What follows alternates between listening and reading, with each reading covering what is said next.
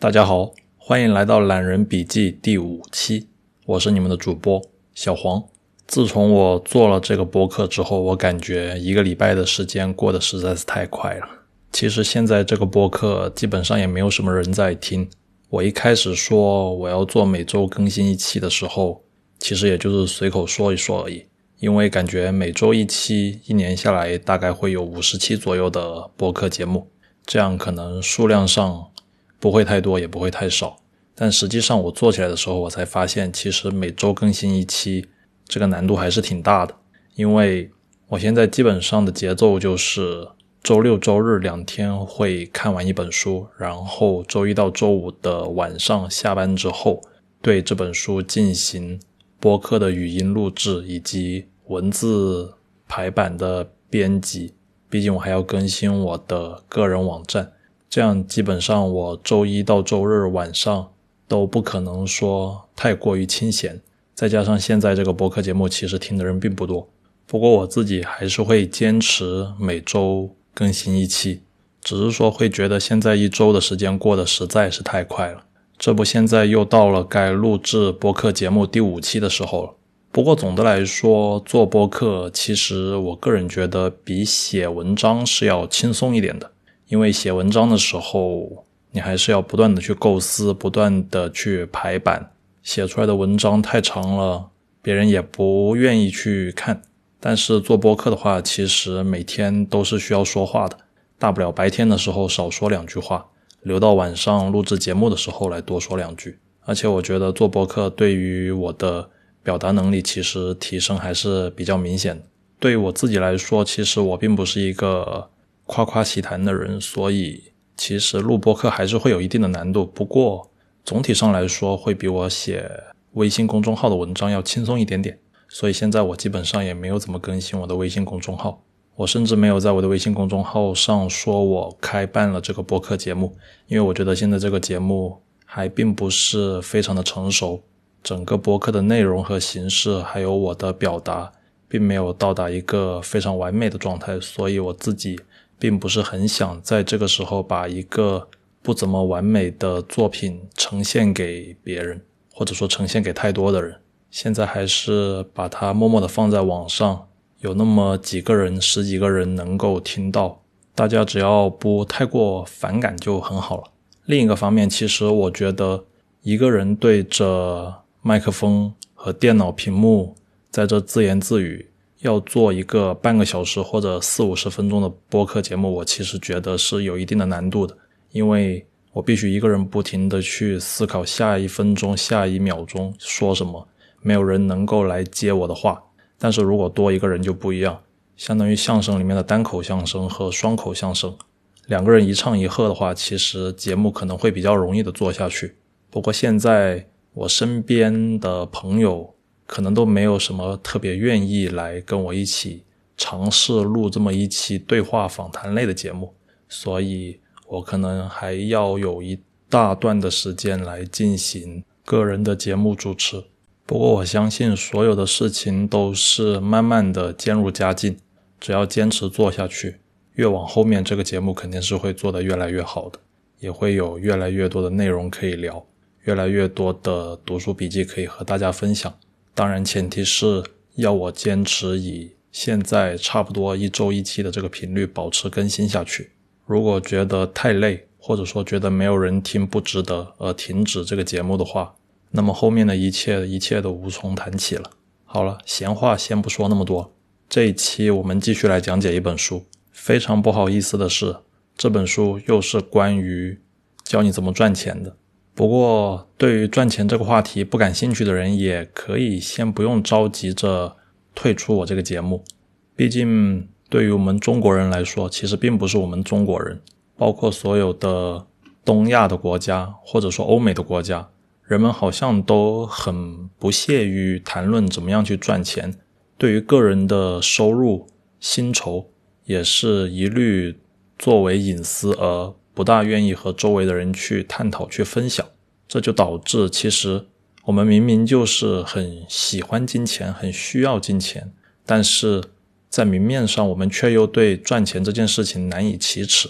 这本书的作者也同样的抱有这个观点，就是赚钱只要是合理合法的，天经地义，并没有什么见不得人的事情，所以大家也可以不用对赚钱这两个字那么的反感。我们可以用一种平常心去对待赚钱这件事情，而并不用把金钱当作是万恶之源或者说洪水猛兽。我们应该以一种更平和更理性的心态去对待赚钱这件事情。先说一说这本书的作者的来历吧。其实我原来是没有听说过这个作者的，他的名字是英文单词 Bay Family， B A Y， Family 就是家庭的意思， B A Y 湾区的意思。 Bay Family 按照中文的翻译也就是湾区家庭，他的中文名字叫做贝版，贝壳的贝，版主的版，贝应该就是他那个英文名字 B A Y 的音译，版我觉得应该就是他原来的身份。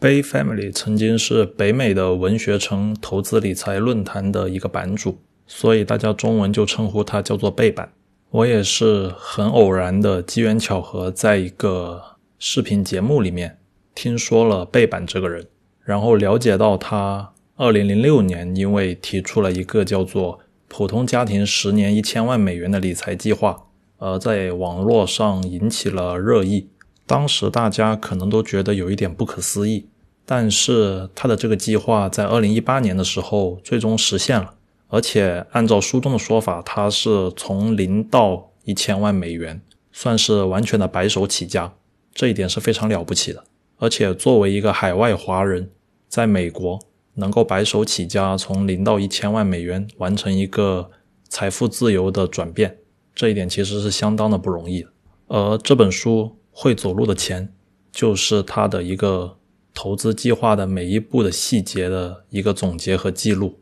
涵盖了他对市场趋势的判断，每一步如何实现，积累资本的方式，每一笔投资的细节和心态历程，还有他的一些失败的经验教训。会走路的钱分为上下两册，上册大概是两百页左右，下册大概是两百三十多页的样子，上下两册加起来大约是三十五万字，听起来很多，但其实阅读起来还是比较轻松的。因为作者自己是论坛的版主，所以他的写作功底是相当不错的。而且整本书，哦，这里先说明一下，我在这一期节目里面说的整本书其实就是包含了上册和下册，后面也不加以区分了。说回来，整本书是从作者刚到美国，身上只怀揣着两百美元，一直到他实现一千万美元的家庭资产的一个记录，基本上是按照时间和财富积累的顺序写下来的，所以读起来并不是特别的难。这本书的纸质版暂时没有在大陆发售，美国亚马逊上有电子的 Kindle 版本，这一点是有必要和大家提醒一下的。好的，下面我们先从目录来着手，先了解一下这本书的大概结构。首先是前言，其实读书的时候最好是先从前言下手，前言是了解作者写这本书的目的的一个最好的途径。当然我们这里先放下，先不说，后面再详讲。前言过后，我自己是把剩余的目录分为两部分，第一部分是作者的一些投资理念和投资心法，另一部分是作者的资产成长历史。在第一部分作者的心法介绍，作者提到了节俭是一种美德，每个月必须存三分之一的收入，会走路的钱，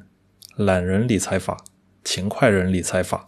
投资不是为了退休，为追求财富而证明，从 M B A 到投行，啃老是可耻的，做美国的房东等等，这一些人生的经验和感悟。在另一部分目录就比较简单了，就是介绍了白手起家阶段，从零到一万美元，从一万美元到十万美元，然后渐入佳境，从十万美元到一百万美元，最后是从一百万到一千万美元。从一百万到一千万美元这一部分，作者分了三个小节来进行叙述，可想而知，这最后从一百万到一千万的这个步骤，其实发生的故事是最多的。最后是书的后记和附录部分，是作者历年的一个投资总结。其实就是他在文学城上的一个博文的合集，每年把年终总结集合在这本书上，算是对作者的个人投资历史的一个记录和回顾。阅读这一部分的博文，可以详细的了解到作者当时的心路历程。好的，我们现在就从作者的这本书的第一章开始。第一章上来，作者就说节俭是一种美德。这一章作者说了他奶奶、他父亲、他母亲还有他自己四个人的对比，得出的结论就是，虽然他们四个人每个人对于金钱的花销的态度不一样，但是但是其实总的来说，无论你过的是节俭或者说过的大手大脚，总体上你的生活品质并不会下降或者说提升太多。这里面作者进行了他个人家庭的一些背景介绍和他一些童年的理财的相关的故事，就包括他以前小时候存下来的钱，他妈妈就用所有我们父母都会和我们说的一个话，我先帮你保管，但其实到你想用这笔钱的时候，你的父母早就把这件事情给忘了。经过这件事情，作者很小的时候就理解到，除了你自己，没有人会在意你的钱，包括你的母亲。而这种思想在他长大成人的以后一直伴随着他，就是理财这件事情是非常私人的事情，你必须亲力亲为，别人是不会把你的钱当做一回事的。接着在第二章，作者继续介绍自己的背景，主要是他的学习背景，并且写了一些他以前生活上面的事情，比如说他读大学的时候第一次炒股票，比如说他要出国的时候去向学校要回培养费。其实总的来说，第一章和第二章就是作者的一个自我介绍，从他小时候几岁的时候一直到他准备赴美留学这段时间的一个背景介绍。读完这两章，我了解到作者他的一些情况，他是在国内读的本科和硕士，然后通过拿奖学金的方式在新加坡进行留学，在新加坡的留学期间又申请了美国的留学，当然去美国是自费的。这一点在书中后续作者会说到他偿还美国学生贷款的事情。不过前面这第一章和第二章介绍完作者的背景之后，作者提出了大概是三点的理念。第一点就是必须要节俭，第二点是必须要把每个月三分之一的收入存起来，只有做到手中有粮，心中才能不慌。第三点是没有人比你自己更加关心你自己的财富，哪怕是你的母亲也不行。接着第三章说的是从零到一万美元的故事。作者从新加坡到美国刚落地的时候，人生地不熟，兜里只有十张二十美元的钞票。他联系了很多人，最后终于找到了一个叫老轩的人，专门开车去机场接待他。在机场去公寓的路上，老轩语重心长地告诉作者五条在美国管理个人财务的建议。这五条建议非常非常非常的重要，在这本书中反复的出现，我觉得有必要逐条的念出来给大家做一个记录。虽然这五条建议是美国的建议，但是我相信随着中国的发展，中国以后一定也会慢慢的向欧美成熟市场靠拢。这五条建议对我们也有非常重要的帮助。第一条，要积攒自己的信用记录，提高和保持自己的信用分数，需要尽快办一个信用卡，然后每个月按时付账单，这样就可以尽快的提升自己的信用记录，不断的可以贷到更大额度的款项。这一点其实和我们现在的支付宝的芝麻信用有一点像，当然美国的个人信用记录会更加的完善。第二点，买车的时候最好买一辆五年新左右的日本的二手车，这是因为日本的车非常的保值，而且相对贬值的会比较慢，五年左右的日本二手车残值会比较高，而且基本上不怎么需要维修，比较省事。欧美的车虽然可能质量会好一点，但是他们的系统太复杂了，维修成本会比较高，特别是五年以后的德国的车。第三条就是美国的人工费用非常的高，所以你自己的手脚要勤快，能够自己做的事情就不要请别人去做，比如修车、换机油、刹车片、电池等等这些事情，或者说你的房屋装修、房屋维修都可以自己做，能自己做的就自己做。这一点在中国大陆其实也慢慢的会有这个趋势，随着大陆的人口老龄化，以后的社会劳动力会进一步的减少，所以人工费用肯定是会越来越贵的。当然从反面另一个方面来想，以后大陆的人工费用会更贵，这样的话说明现在是比较便宜的，也就是说现在如果你手中有钱的话，有一些事情你是可以请人去帮你完成的，而并不需要所有事情都亲力亲为。当然是指大陆现在这个阶段，再往后就不好说。现在中国大陆的一线城市有一些人工费用其实也已经比较高的夸张，比如说月嫂、培训等等这些费用。第四条，美国的金融体系发达，买任何东西你都可以贷款，但是你最好不要贷款，这是一种非常不好的消费方式，包括买车，当然买房除了房贷之外，其他的贷款或者说信用卡贷款、消费贷款、学生贷款等等最好都不要有，房贷是可以有的。第五点，美国最赚钱的行业就是医生和律师，所以有事没事你最好离这两类人远一点，不要陷于各种法律纠纷，或者说不要经常去医院。在美国你可以告任何人，但是最后大家告来告去也没有得到什么好处，最后其实都是肥了律师。而身体是革命的本钱，一旦你生病的话，各种费用都会比较高，所以外国人为什么会比较注重保持健康的饮食和积极锻炼身体，其实很大一个原因就是因为他们的医疗费用实在是太贵了。第三章里还说了一个非常重要的观点，就是说美国是一个资本主义国家，所以最重要的就是拥有资本。比如说你拿一个工作的录用函，给你每年的工资六万美元，可能普通人觉得还不错，但是对于真正的那些工程师，人家根本就不在乎这个工资是多少，工作只是零花钱，财富的大头是股票和股票的分红。这就像华为的工程师一样，其实华为的工资社会上的人会觉得很多，但其实对于真正在华为里面的人来说，这只是他们的零花钱，他们每一年的大头是他们年终的股票分红。既然是资本主义社会，我说的是美国，你必须得拥有资本，资本的增长才是你财富增长最快的。作者在这一章说到，在英美文化里面，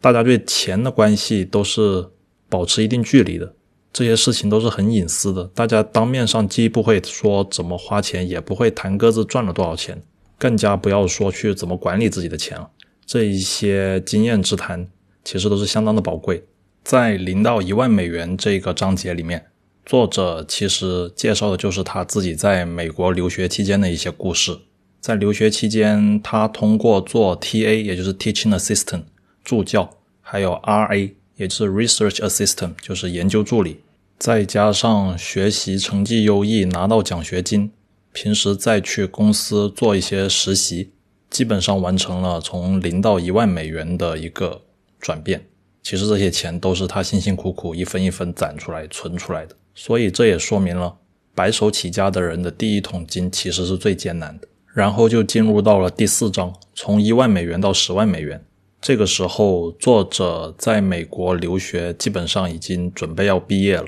毕业的时候面临着城市选择的问题，是选择去一个大的城市还是去一个小的城市。大城市类似于中国的北上广深，在美国对应的就是纽约、旧金山、洛杉矶还有波士顿。二线城市就是类似于亚特兰大、迈阿密、丹佛、Austin 这种地方，还有一些三四线城市生活成本会更加的低。这个时候作者也咨询了身边的教授、同学还有他的女朋友，其实每个人的说法都不一样，而每个人的说法也都有一定的道理，当然最后也没有人会给你一个明确的建议，毕竟这和你自己的钱一样，只有你自己对它会最在意，也只有你自己能够对自己负责。最后作者选择了北加州，他的原因是因为那里比较贵，和大部分人的直觉想法有一些相反。作者觉得在一线城市大家都想削尖脑袋要留下来，都是一些有生活梦想和野心的年轻人，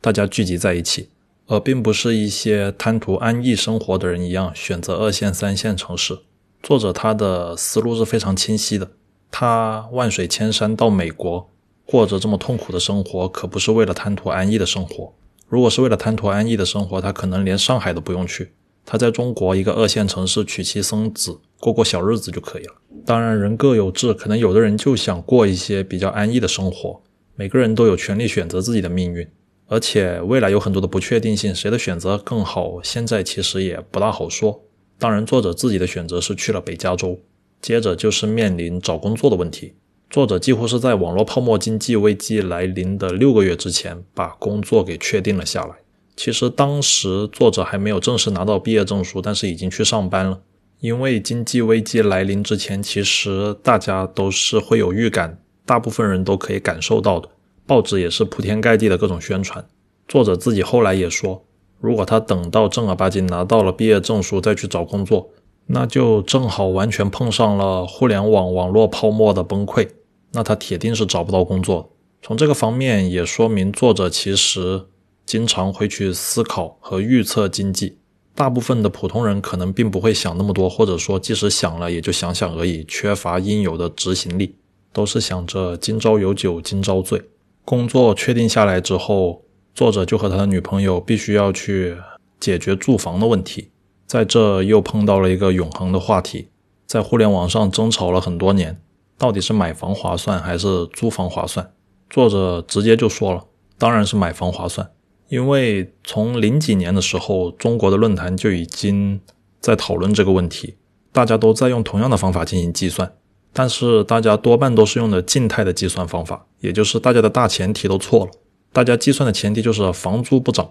房价不涨。如果用这样的方法进行计算的话，那么投资回报率当然是租房划算。但是我们仔细想一想，其实在每一个年代用租售比来计算房屋的价格是否虚高，最后算出来的租售比可能永远只有 百分之一 点几 百分之二， 也就是说还比不上你的定期存款。但事实上在过去任何一年，你只要在中国大陆买了房子，你现在大概率就是赚钱的。因为每隔三十年，中国的大城市的房价并不只是涨了一倍，而是涨了五到十倍，你根本就不需要做那些复杂的算术，在那些复杂算术里面的各种假设都没有精准的考虑到未来的房价和租金的变化。把变量考虑进去之后，你就会发现你租房子永远是一个亏本的买卖，因为你付出的所有的租金通通打了水漂。你买房子看上去好像每个月的支出会高一点，但是你付出的每一笔钱都在逐渐的帮你获得这个房子，而你付出去的租金都是在帮房东还房贷，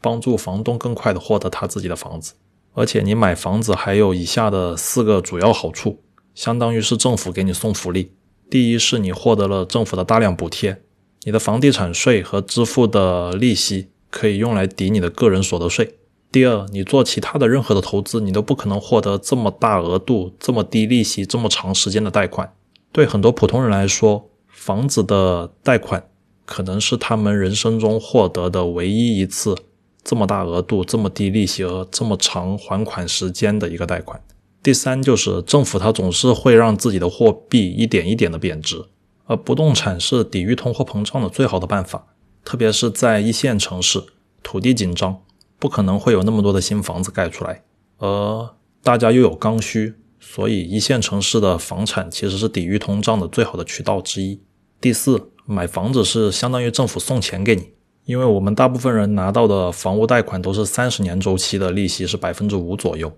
那你只要看一看三十年前大家的平均收入是多少，现在大家的平均收入是多少，你就很容易会算清楚这笔账。而为什么很多人知道自己买房的重要性，但是还做不到呢？尤其是在高房价的城市。作者总结了三个主要的原因。第一个是自己对自己的消费管理自律性不够，每个月都是月光族，吃光用尽，没有遵循每个月存三分之一的钱的这个原则，所以永远是月光，永远都凑不齐首付。第二个原因就是总是期望自己能够找到更低的价格进行抄底，一厢情愿地认为房价不合理，房价应该下跌，希望在下跌的时候再买进。在这作者还点名了两个人，一个是深圳的牛刀，一个是上海的谢国忠，他们都是靠年轻人宣泄房价高涨而走红的。其实媒体是非常危险的，它第一诉求量是点击量，所以媒体上总是捡读者喜欢听喜欢看的观点来发表文章，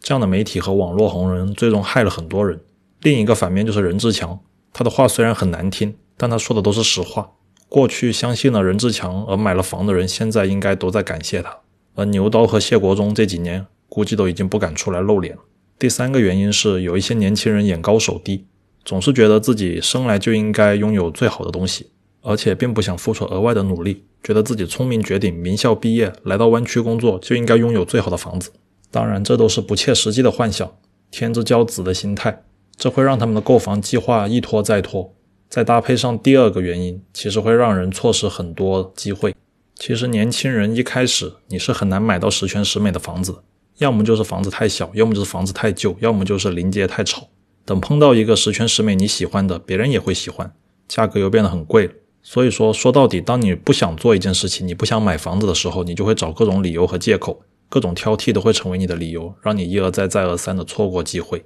而对于作者来说，作者他没有这样的毛病，他的心态很好，决定要买自己的房子那就说干就干，不靠天不靠地也不靠爹妈，就靠自己买房子。作者的房子的首付是自己一分一分攒出来的，当然了他有一个长期稳定的女友，很快将会成为他的太太，所以他也要说服他和他一起来攒钱。不过好处是女人在于攒钱买房这一方面是有天生的理解能力的，说服他女友也并不是特别的困难。在这方面男人可能会稍微欠缺一点，男人更擅长一些动手的事情，好像男人们似乎都更喜欢炒股票，获得像赌博一样的进进出出的快感。在第四章作者还说到了如何存钱，其实就是压缩开支，压缩开支最好的办法就是记账，当然控制预算也是一个省钱的好办法。对于大部分的家庭来说，首先要节省的就是那些反复出现的费用，每个月或者过一阵子就有的固定的开支，比如电话费、网络费、汽车维修费用等等。这些钱虽然看上去都不大，但是细水长流一遍一遍的发生的话，累积起来的数字会变得非常的可观。当然现在作者和他的女友两个人都有正式的工作，对于他们来说每个月存三分之一的钱，很快他们就已经存够了十万美元。总的来说，作者从白手起家的两百美元到他十万美元这个阶段，基本上就是靠存钱。在学校读书的时候是靠做助教、做研究助理进行存钱，工作之后是靠着和女朋友两个人一起存钱。总的来说，第一桶金是存的比较辛苦的。下面我们开始阅读作者从十万美元到一百万美元的历程。这个阶段作者主要是靠买房，当然我不想说用炒房这个词语，因为这就是一个正常的买卖关系，并不存在说炒作或者说不炒作，毕竟有钱你就可以去买房子。但是有很多可以买房的人，他们并不想承受所谓的高风险，所以错过了这个发财的机会。反过头来说，房价被别人给炒高了，我觉得这是一种不负责任的态度，也没有直面自己的问题。毕竟供求关系摆在这，不是你去买卖房子，也会有别人去做这么一件事情。对于买房其实并没有什么特别多可以说的，毕竟在二零零三零四年那会儿，只要是买了房子，长期来看的话都是赚钱的，区别就是赚多少的问题。作者那个时候应该是已经拿到了美国身份，他除了在美国进行房地产投资之外，他还在国内上海地区买了一些房子，也在书中分享了一些当时的外国人在中国大陆买房的一些心得。对于投资性的买房，作者的意见是，首先房地产购买的杠杆要必须一直保持，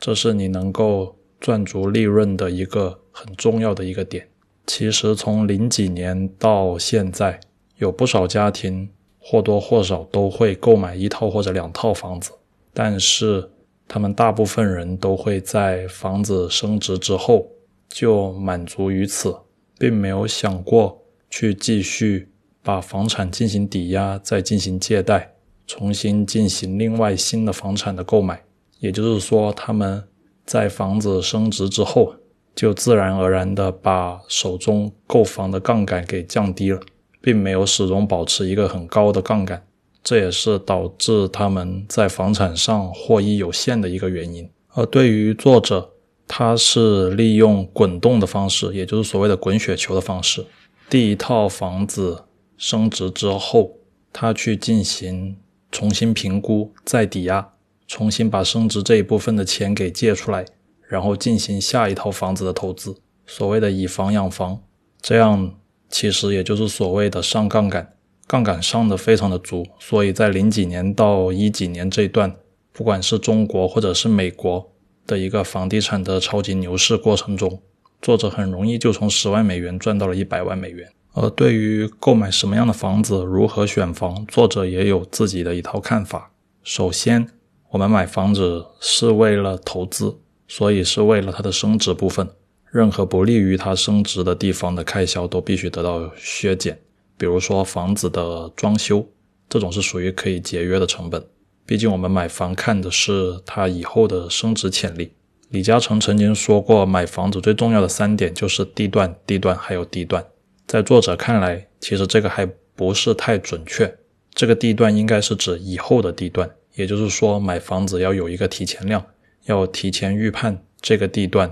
以后会获得发展。在中国国内，作者以上海的浦东新区、上海临港地区作为一个例子进行了说明，也就是他的所谓的会走路的钱的理论。首先你要找到聪明的人都在哪里，特别是聪明的人还没有走向社会的时候，也就是比如说北京有许多高校，全国最聪明的小孩都会留在北京，未来他们很有可能都是高收入的人群，选择在北京就业，在北京生活，所以当他们毕业之后会在北京的哪一个地段购入房产，你就得比他们提前两到三年或者三到四年在那购置，这也就是所谓的跟着 new money 进行投资。作者在书中说了，不要尝试去和 old money 拼体力，你是拼不过这些老钱的，你唯一发财的机会就是和 new money 进行一个比拼，也就是提前预判以后哪一个区域会有比较多的新的聪明的有钱高收入群体，那么你只需要比他们提前两到三年进行布局就可以了。所以说在书中，作者买房子的时候基本上都是买的所谓的新城区的地段，这或多或少也是踏准了时代的趋势。因为在过去的十几年，中国大陆不断的在进行城市化的扩张，而老城区由于非常的拥挤，而且地段有限，没有多余的空地，所以政府需要不断的进行城市扩张，进行城市扩张的话就必须重新圈地，那么就只能重新开辟一片新的城区。而所谓的城市化，也就是年轻人从农村、从小城镇向大城镇汇集的一个过程，他们一般都会被优先安置到新城区。所以说作者在过去的十几年投资新城区的这一个概念，正好也印证了这个时代的趋势。毕竟老城区的房价已经涨上去了，再往上涨的幅度会相对比较有限，但是新城区从比例上来说，它的升值幅度应该是会更高的。作者也在书中说明了他的会走路的钱的理论，简单的概括就是各种投资品的价格其实并不与他们的生产成本和使用价值相关，价格也并不是固定的，决定一件投资品的价格未来会不会上涨，取决于拥有这些投资品的人，他们未来会不会比他们现在更加有钱，特别是未来那些必须拥有这个投资品的人。在房产市场上来说，也就是所谓的房地产刚需一族，也就是年轻人。所以说一线城市汇集了全国各地的聪明的年轻人，而他们以后的收入绝对会比他们学生时代要高很多，而他们要想留在一线城市，他们就必须买房，这也就是产生了刚需，所以这也导致一线城市的房价在过去的十几年的涨幅惊人。比如说阿里巴巴总部迁到了余杭区，华为的总部迁到了东莞的松山湖，这些都会直接导致当地的房价进行大幅度的上涨。再比如说张江高科技园，也是很多年轻人聚集的地方，北京也是一样，北京的房价涨幅最高的并不是传统的东城区和西城区，而是五环以外的五道口、上地等等这些地区。这对于传统的北京人而言，那是个鸟不拉屎的地方，但是却集中了中国最主要的高科技产业园，大量的高科技公司都在那，所以买房子要做的就是跟着年轻人走就可以了。可以观察这一代最聪明、未来收入增长最快的年轻人，他们会去哪，他们在做什么，他们以后有什么样的刚需，然后你要做的就是去他们未来要去的那些地方，把资产先买好，等这些年轻人过来的时候，这些资产的价格自然就会上涨。其实美国的房地产和中国也差不多，比如说美国加州的湾区、大湾区地方的房地产市场，美国湾区集中了全世界最顶尖聪明的人，或许来自欧洲或者美国其他的地方，或者来自中国和印度，但是当他们刚到美国的时候，他们手上也没有什么钱，有钱他们也不大敢花，所以他们的全部注意力都会放在创业上面，而且他们都非常聪明，是斯坦福大学的高材生，或者说来自于哈佛和麻省。等他们事业有成之后，他们才有能力去买房子，所以你比他们领先一步，在湾区进行布局就可以了。其实深圳城中村的农民当年就是这么发财的，道理都是差不多的。会走路的钱的一个中心原则就是不要去和已经有钱的人去拼体力，要欺负那些以后才会有钱的人，比他们早一点布局。这一些例子举都举不完，比如说再举一个上海的浦东和浦西。其实老的浦西人总的来说都会对浦东存在一种傲慢的一个情绪，传统的老话就是说您要浦西一张床，不要浦东一套房。但是其实这些传统的傲慢只会给自己带来伤害，因为如果你只是待在自己熟悉的舒适圈里面购房的话，你就会错失非常多的机会。如果你觉得静安区非常好，你在静安区购房，你觉得徐家汇好，你在徐家汇购房。但是你如果回顾一下上海的房价历史，你就会发现浦东的增长幅度大约比浦西的房价要高一倍，因为浦东大多数都是新移民，是新区，在浦东你可能连上海话都很少听见，但这并不妨碍它的房价涨幅比浦西要高。其实这样的例子不单只是在国家的内部，在国家和国家之间也会发生这样的事情。比如说零几年的时候，美国人来中国会发现中国的消费非常的低，那个时候以美国人的收入，他们很轻松就可以在中国买房。但是过了十年以后的今天，我觉得没有一个普通的美国人他们能够说自己能够轻而易举的在中国的一线城市进行房产的购置。这就是中国的发展速度跟上来了，导致两边的房价的差距被缩小。然后作者介绍了两种理财的方法，第一种是懒人理财法，第二种是勤快人理财法。作者首先声明了，用这两点理财法必须要认清楚自己。如果你是一个勤快的人，你用了懒人理财法，或者说你是个懒人，你用了勤快人的理财法，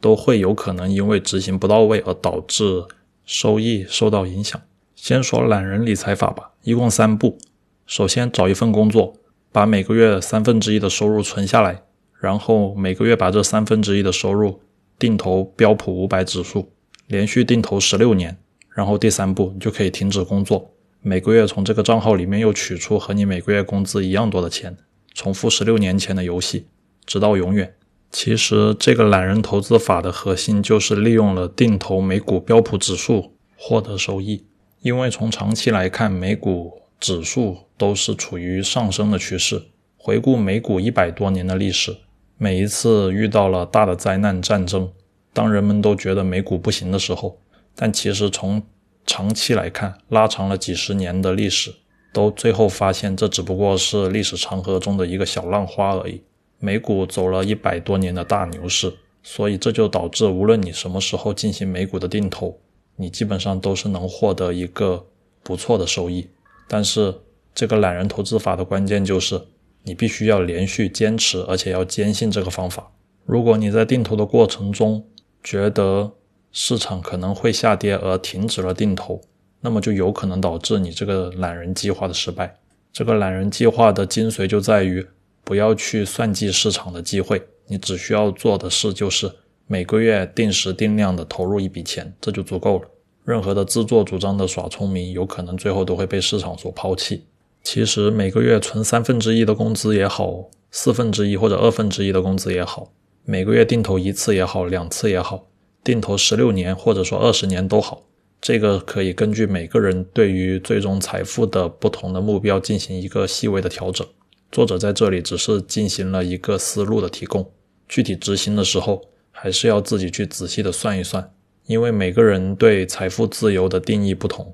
每个人的开销也不一样，对财富的定义也不一样，所以这就导致了并不存在一个适合于所有人的懒人理财法。作者在书中也只是提供了这么一个思路。接下来就是勤快人投资法。勤快人投资法其实就是买房出租，然后买第二个房子再出租，再买第三个房子进行再出租，然后等到第一个房子经过了三年以后升值，再把它升值的部分从银行抵押借出来，然后再去买第四个房子，然后再把第二套房子的升值部分借出来，再去买第五套房子。这也就是所谓的以租养房，以房子的升值部分再加上自己存的钱再去买新房。这也是一个循环滚动，一个滚雪球的方式。为什么叫做勤快人投资法呢？因为作者在美国，在美国你当房东你必须要非常勤快才可以，房客任何问题都有可能会找你去解决。所以说出租房子做房东这件事情可能还是在中国大陆会比较轻松一点，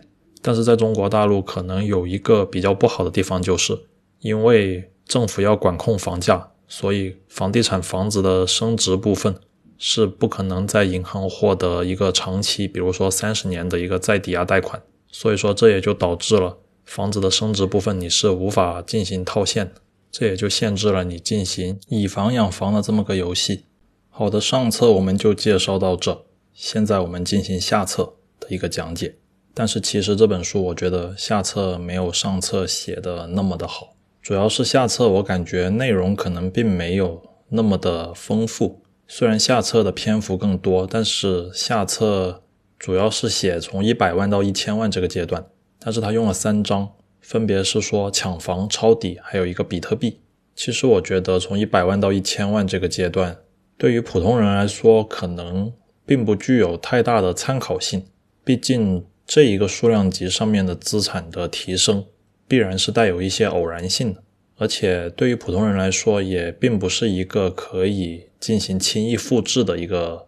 道路。反倒是下册这本书里面的一些关于心法和理念上面的事情我觉得可以一说。比如说作者说了，投资并不是为了退休，为财富证明，读 M B A 去投行实习，还有啃老是可耻的，在美国做房东等等，我觉得这些倒是挺好看的。至于从一百万到一千万美元这个阶段，我尽量尝试进行讲解吧。首先这本书上来作者就说，并不要尝试为了退休而去赚钱，赚钱应该是作为我们追求自由，追求人生最终幸福的一个目的，而并不是说赚到多少钱就可以不用工作或者怎么样。其实用马斯洛的人的需求理论，我们可以把它理解为赚钱的最终目的就是一个自我实现，也就是说当你脱离了安全、食物、人与人之间的感情还有权利等等一系列的欲望之后，最后的一层自我实现，我觉得可以把这一个层级当作我们赚钱的最终目的。在我们人的一生当中可能唯一有意义的事情就是自我快乐，如果我们能够在赚钱的过程中体会到生活和生命中的快乐，我觉得这才是投资和赚钱最大的目的。而且赚钱的速度要快一点会比较好，有一些职业是所谓的越老越值钱的，但是到了那个时候即使你已经有钱了，但是你要做的事情也会非常的多，而且人到了这个年纪还必须在岗位上奔波，其实也会损失不少生活的乐趣。所以说最好是在稍微年轻的时候获得一定的财富，当然财富的数量并不需要特别多，因为过多的财富其实也会带来不必要的烦恼，这个时候可能就面临着亲戚小孩之间财富的争夺，也面临着可能个人安全的问题。所以说太多的金钱可能会让你周边的关系变得疏远，让你对每个陌生人都带着额外的戒心。钱可以给你带来便利，但是管理金钱本身也是个麻烦的事情。比如说比尔盖茨，他从微软退位之后，他最近的七八年时间都在为如何花他那几百亿美元而进行发愁。接下来作者要为追求财富证明，首先他提出我们必须要有追求财富的理想，而且理想并不是简单的为了吃吃喝喝，为了享受。如果只是单纯的为了享受的话，那么在我们投资理财赚钱的过程中是非常容易放弃的，我们会在自己的内心给自己打退堂鼓，会安慰自己说这又何必呢，投资赚钱不就是为了更好的生活吗，我何必这么累呢，我现在已经过得还不错了呀。其实投资理财而言，肉体上的痛苦很少，大部分都是精神上的负担造成的痛苦。所以在投资理财的领域，我们必须要有宏大的目标，激励自己的斗志，比如说人生逆水行舟，不进则退，人无远虑，必有近忧等等。其次，我们要消除自己的负罪感。有些人对拥有财富有一些本能的负罪感，觉得赚钱是邪恶的，觉得穷人之所以穷是因为富人掠夺了他们的财富。其实这些思维都是错误的。社会并不是一个零和的游戏，并不是说你拥有了一块钱，别人就少了一块钱。其实穷人和富人都共同的创造了社会的财富，而相对而言，其实富人对于社会财富的创造的贡献会更大一点，所以他们获得的更多的财富也是很合理的。穷人之所以穷，其实是因为他们所做的工作对于整个人类社会来说可能并没有那么的重要，所以他们所分配到的那一部分自然就比较少。但是其实双方都是同时对社会产生了贡献的，而且产生贡献也并不只限于食物的生产，有一些非食物的生产其实也会在整个流通领域创造财富，并不是说只有在工厂或者说在农田里干活的人在创造财富，华尔街的人也可以创造财富，就包括你炒股投资，你也协助了社会资源的合理分配，你赢的部分就是促进社会资源合理分配创造出来财富的一部分的利润。所以说其实人们经常把炒股里面投资和投机两个概念分开，其实这样是不对的，这两者从本质上来说都是相同的。所以另一个方面来说，做房东出租房子买房，所谓的炒房，其实也并不是对年轻人或者说对刚需一族的剥削，正是因为有人投资提前买入了房子，开发商才会在那盖更多的房子，只有盖了更多的房子，未来的年轻人搬入的时候，房价才不会出现更大的幅度的暴涨。投资者和投机者无论什么样的称谓都无所谓，他们最大的贡献就是对市场价格进行了引导，让市场提前看到未来哪里的价格会上涨，然后把社会的各种生产要素，无论是土地、承包商、混凝土还是砖头，都集中调配在最需要的地方。作者在书中也批判了房住不炒这个口号，这句口号其实让炒房者陷入了过街老鼠人人喊打的境地。但是其实现代经济学认为，只要双方是自愿的，不涉及暴力和欺骗，每一个交易都能够由于增加了自己的收益才会进行达成，因为买卖双方都不是傻的，只要有人愿意卖，有人愿意买。其实中国自古以来就是重农轻商的，商人的地位一直都不高，这主要是因为我们没有看到商人在对于商品的流通和贸易的过程中对社会财富进行的贡献，我们只看到了生产食物的人对社会的贡献，这也是我们自古以来就有的偏见。其实就算商人没有在贸易和流通的过程中对社会财富分配进行贡献，商人本身购买茶叶或者说购买其他的农产品这个行为也会产生经济效益，因为如果没有商人去收购农产品囤积起来，那么到了大家需要的时候就没有相关的商品。商人本身囤积货物这个行为其实也是从另一个方面促进了社会财富的分配，缓解了供需的不平衡。所以作者在书中也说了，为什么我们的房价越限购，但是房价却涨得越厉害，因为越限购，开发商越是看不清未来的市场销售前景，盖出来的房子自然就少，越是打击炒房者，市场越是没有人接盘，越来会导致后续的房产短缺。解决高房价的唯一的方法就是利用供需平衡的关系，现在房价高是因为需求旺盛，那么我们就应该增大供给，把这部分需求给满足掉，那么房价自然就会下降，而并不是增加购房的成本。其实这一点只要你进行过二手房的买卖，你看一下中间所交的税费、中介费还有各种户籍证明等等，你就会知道，只不过大部分人都没有这相关的体验而已，毕竟把所有的罪名归结于一小撮人头上，这是最容易的事情。所以作者最后的结论就是，赚钱就要赚得理直气壮，并不需要有太多的心理压力和负担，毕竟贫穷才是万恶之源，有钱并不是罪过。所以作者最后这一部分从一百万到一千万的财富增值的阶段，其实也是抓住了经济周期的波动，在房价比较低的时候进行大规模的房产购入，并且在房产升值的阶段把它们进行一个重新的评估再抵押，相当于盈利再加杠杆。如果是对期货有了解的人，大概就知道是什么个概念。所谓的盈利加仓，其实杠杆是非常大的，但是好在是看准了大的趋势，抓住了房价的大幅度的反弹，所以最后获得了不少的盈利。在书的最后部分，作者还提到了他现在在投资的比特币。其实按照我的理解，比特币的风险是挺大的，虽然它的前景非常的美好，但是现阶段我觉得比特币还不适合大规模资产的配置，因为首要的问题就是安全性的问题。先不说比特币每天的大幅的波动，并不适合于大量资产的配置。其次是比特币，如果你把它的私钥给忘记的话，那么玉皇大帝来了都没有办法。比特币虽然说总量有两千一百万个，但是我估计有很大一部分可能是由于拥有者忘记了私钥而导致相当于银行里的死账，没有人可以去动用，而且这部分真的就是死在那，没有任何人可以去动用，并不像银行账户上只是一个数字而已。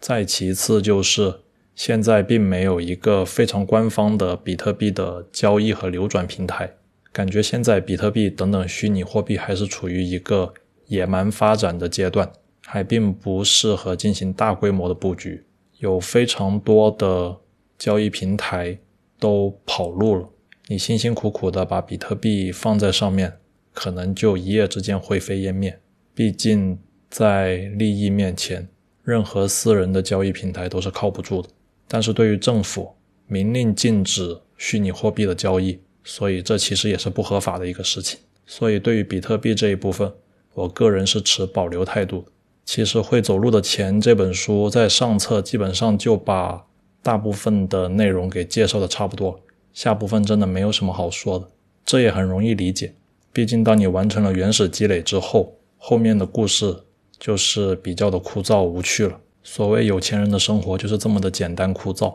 作者在下册里面说他去读了 M B A， 然后 M B A 毕业之后去了投行进行了一段时间的实习。当然投行的工作是非常的累的，这也不符合作者的性格特点，所以可能最后也并没有留在投行里面工作，然后自己就进行了一系列的创业活动，然后最后其实发现还是资产投资比较赚钱，所以就继续进行了房地产的购买和比特币的投资。比特币的投资按照我的理解就是作者的资金量已经到达了一定的程度，需要为这些资产开始进行安全性的考虑，所以才会考虑到比特币。因为安全性和匿名性就是比特币最大的特点，这也是作者财富到达了一定量级的一个体现。下册里面还说到在美国当房东的一些事情，但这可能跟国内的读者关系并不是特别的大，所以在这也不进行细说了。所以我们现在来总结一下《会走路的钱》这本书，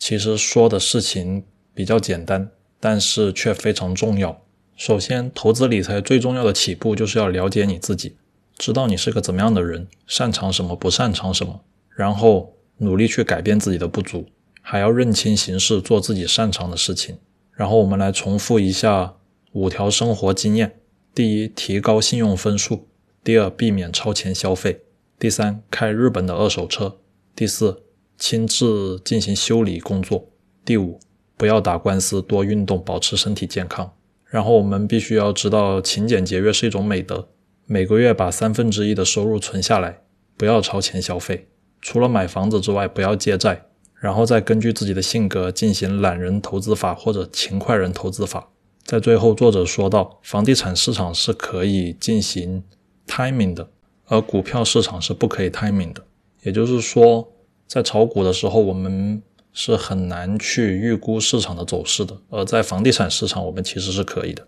因为房地产市场它有一定的粘性，也就是所谓的有一定的滞后性。当我们知道市场要上涨或者下跌，到市场真正的上涨和下跌，这中间可能还会有半年的时间给我们进行准备，所以我们就可以利用这半年的时间提高自己的行动能力，尽快的投入到市场里去。而股票是不行的，股票消息一出来，价格立马到位，是没有时间给你去进行反应。最后作者说，其实赚钱是很痛苦的一个事情，特别是一开始，当然到了后来你会越来越容易会渐入佳境，因为你不断的有正的收入进来，你的房子也会越来越多。当然这都只是一个游戏，回首自己过去的十几年经历，就好像做了一场梦，像玩了一个大富翁的游戏。其实本质上那些房子和大富翁里面的房子也差不多，自己也不会去住，那些多出来的钱和游戏里面的假钱又有什么区别呢？大部分时间其实也用不上。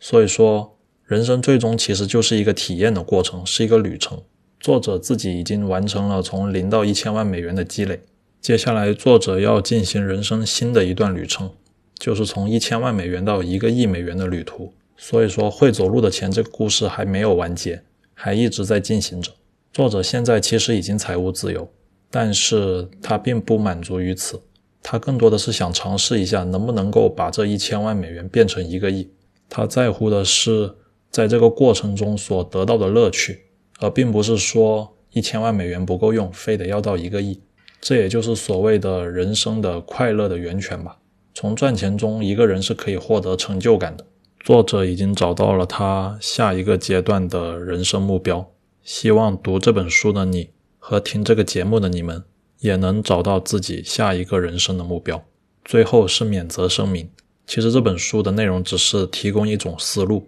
大家也不需要用本书中的任何内容去作为投资和理财的依据。毕竟时代也不一样，写书的时候和现在的时间也不一样，所以每一个时代的投资机会都是不一样的，没有必要生搬硬套。而历史也并不能代表未来，作者和我也不能对你的理财决策进行负责和承担风险。毕竟这本书一开始就说了，没有人能够对你负责，只有你能对自己的财富进行负责。好的，祝我们在以后的投资赚钱的过程中都开心愉快。今天的节目就到这，我是你们的主播小黄。如果你有任何的意见和建议，欢迎私信和邮件给我。我们下期再见，拜拜。